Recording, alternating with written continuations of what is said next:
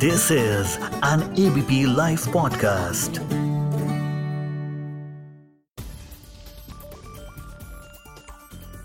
नमस्कार। ABP live podcast में आप सबका स्वागत है। आप इस समय सुन रहे हैं हमारा खास कार्यक्रम न्यूज़ इन डेप्थ और मैं हूँ आपका दोस्त विजय विद्रोही। दोस्तों आज से दो साल बाद तीन साल बाद आप किस बात की चिंता कर रहे होंगे?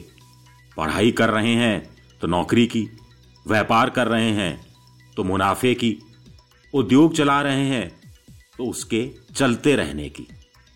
तो आज हम उस खबर की बात करेंगे जो आज से दो, तीन, चार साल बाद भी गर्म रहेगी। आपको परेशान करती रहेगी या फिर आपको बहुत बड़ी राहत देगी। इसलिए क्योंकि भारत दुनिया की सबसे बड़ी ट्रेड ट्रीटी व्यापार संधि में शामिल नहीं हुआ है। इसका आपकी ज़िंदगी पर व्यापक असर पड़ने वाला है।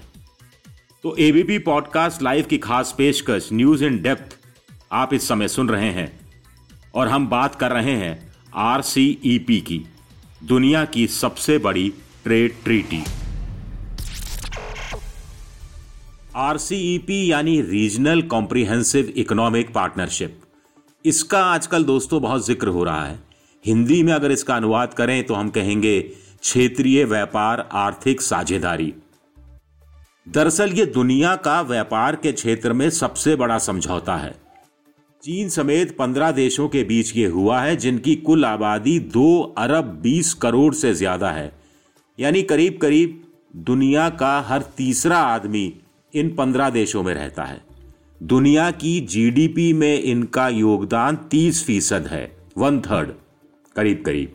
कुल 25 ट्रिलियन डॉलर की अर्थव्यवस्था, जो अमेरिका से कुछ ही ज़्यादा है। दोस्तों, हम तो पाँच ट्रिलियन डॉलर इकोनॉमी तक पहुँचने की बात कर रहे हैं 2024-2025 तक। लेकिन यहाँ तो 25 ट्रिलियन डॉलर की अर्थव्यवस्था वाला समझौता था, जिससे भारत अलग हो गया है। जिसमें भारत शामिल नहीं हुआ है। वह भारत इसमें शामिल नहीं हुआ जिसकी पहल पर 2013 में इस पर बात शुरू हुई थी। पिछले साल नवंबर में भारत ने साफ़ कर दिया कि वह इससे अलग ही रहेगा। भारत ने तब कुछ ऐतराज सामने रखे थे जिस पर कोई बीच का रास्ता नहीं निकल सका था। आखिर सवाल उठता है कि आज के भूमंडलीकरण के युग में इतने बड़े बाज़ार से भारत वंचित कैसे रह सकता है? ग्लोबलाइजेशन के दौर में। भारत को आरसीईपी से बाहर रहने में कितना घाटा होगा या लाभ होगा और भारत के पास आगे क्या कोई विकल्प बचे हैं, इस पर हम बात करेंगे। आरसीईपी में चीन एशियान देशों के ब्लॉक के दस देशों के अलावा, ऑस्ट्रेलिया, वियतनाम, जापान, न्यूजीलैंड और दक्षिण कोरिया शामिल हैं। हैरानी की बात है कि जो देश कोरोना के मामले में चीन से नाराज़ हैं, जिन देशों के साथ चीन का सीमा विवाद चल रहा है, जिन देशों के साथ दक्षिण चीन सागर पर आधिपत्य की लड़ाई चल रही है वह सब के सब देश चीन के साथ इस समझौते में शामिल है। हैरानी की बात है, ये सभी देश चीन को विस्तारवादी देश मानते हैं, जानते हैं कि चीन अपनी आक्रामक विदेश नीति और आर्थिक नीति का विस्तार आरसीईपी के माध्यम से बिना चवन्नी खर्च किए करेगा, फिर भी हिस्सेदारी कर रहे हैं, लेकिन भारत अलग है। जानकारों का कहना है कि भारत की नई आर्थिक नीति साफ़ है कि ऐसा कुछ मत करो, जिससे चीन को अपना सामान भारत में बेचने का मौका मिले। ऐसे किसी कागज़ पर हस्ताक्षर मत करो, जिसमें भले ही हमारा भला हो, लेकिन चीन का हमसे ज़्यादा भला हो रहा हो। लेकिन सवाल उठता है कि क्या भारत की नई नीति ठीक है? क्या आज के ग्लोबल दुनिया के दौर में अपने दरवाजे बंद करके बैठा जा सकता है? क्या भारतीय कारखानों को संरक्षणवाद चाहिए या आगे बढ़ने के मौके, दुनिया के दूसरे देशों से प्रतिस्पर्धा करने की चुनौती? भारत सरकार से कुछ ऐसी रियायतें जिससे कारखाने मज़बूत हो सकें, दुनिया के दूसरे देशों का मुकाबला कर सकें, हमारा निर्यात बढ़ सके। जानकार बता रहे हैं कि वोकल फॉर लोकल या आत्मनिर्भर भारत से काम नहीं चलने वाला है। भारत ने आरसीईपी में शामिल नहीं होकर बहुत बड़ा मौका गंवा दिया है।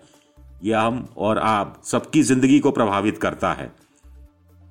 क्या सचमुच में ऐसा है या भारत ने राष्ट्रीय हितों को आगे रखा है? चीन के आगे घुटने टेकने से इनकार किया है। चीन को ठेंगा दिखाने की हिम्मत दिखाई है। अब आप सोच रहे होंगे कि आखिर ये आरसीईपी क्या बला है?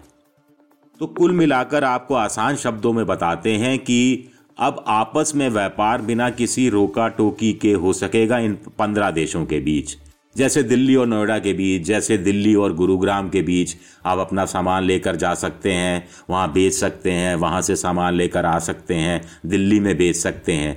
ठीक वैसा ही अब इन पंद्रह देशों के बीच होगा। एक तरह से कहें कि ये पंद्रह देश भारत के पंद्रह राज्य जैसे हो गए हैं, जहाँ आपस में व्यापार करना आसान हो जाएगा। आयात या निर्यात पर टैक्स भी 90 प्रतिशत कम हो जाएगा। अब सवाल उठता है कि इतना अच्छा मौका भारत क्यों चूक बैठा?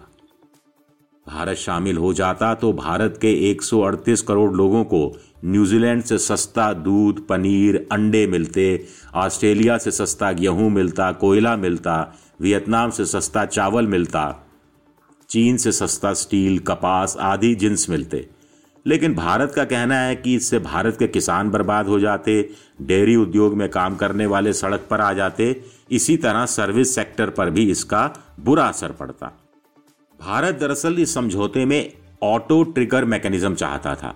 आसान शब्दों में कहा जाए तो भारत चाहता था कि चीन जैसे देश कितनी भी मात्रा में अपना सामान भारत में डंप नहीं कर सके।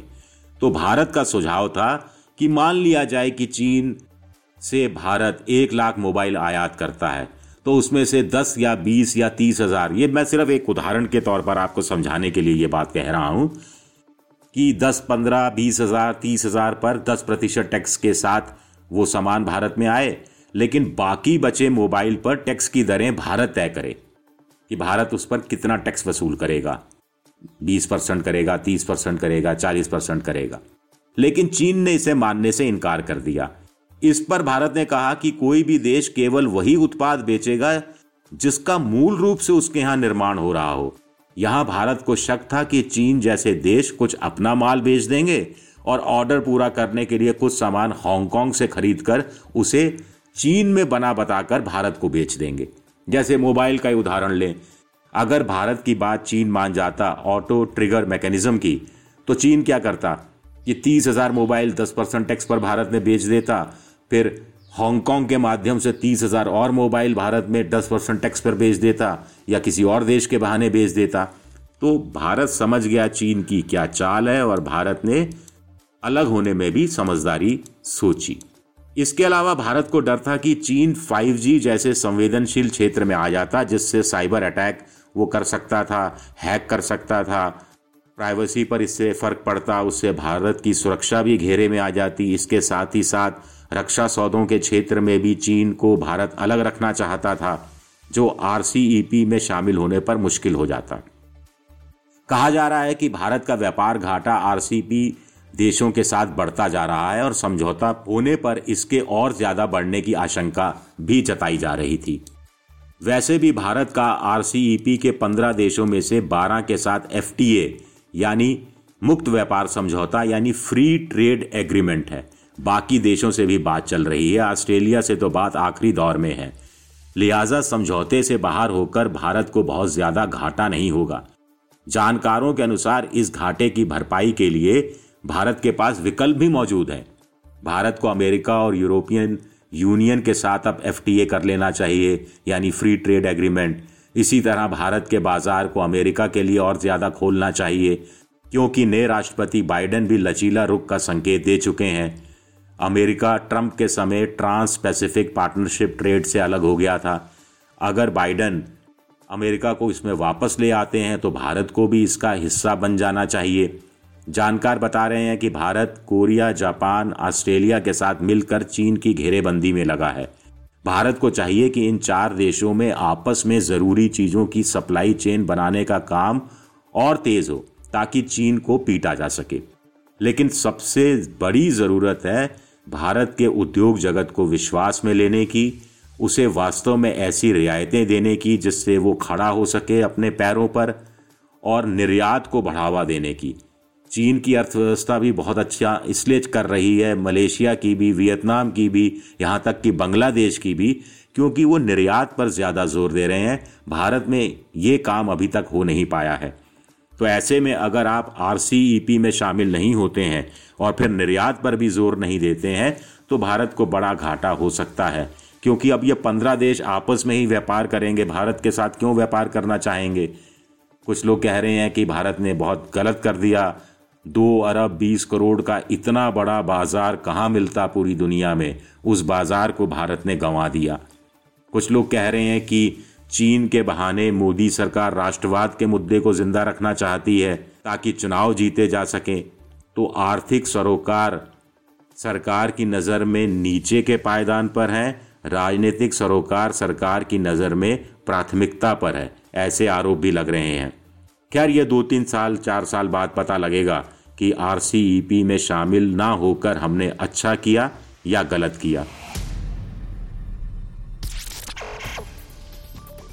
हम मिलेंगे अगले हफ़्ते किसी नए विषय के साथ। तब तक अपने दोस्त विजय विद्रोही को आप इजाज़त दीजिए और सुनते रहिए ABP live podcast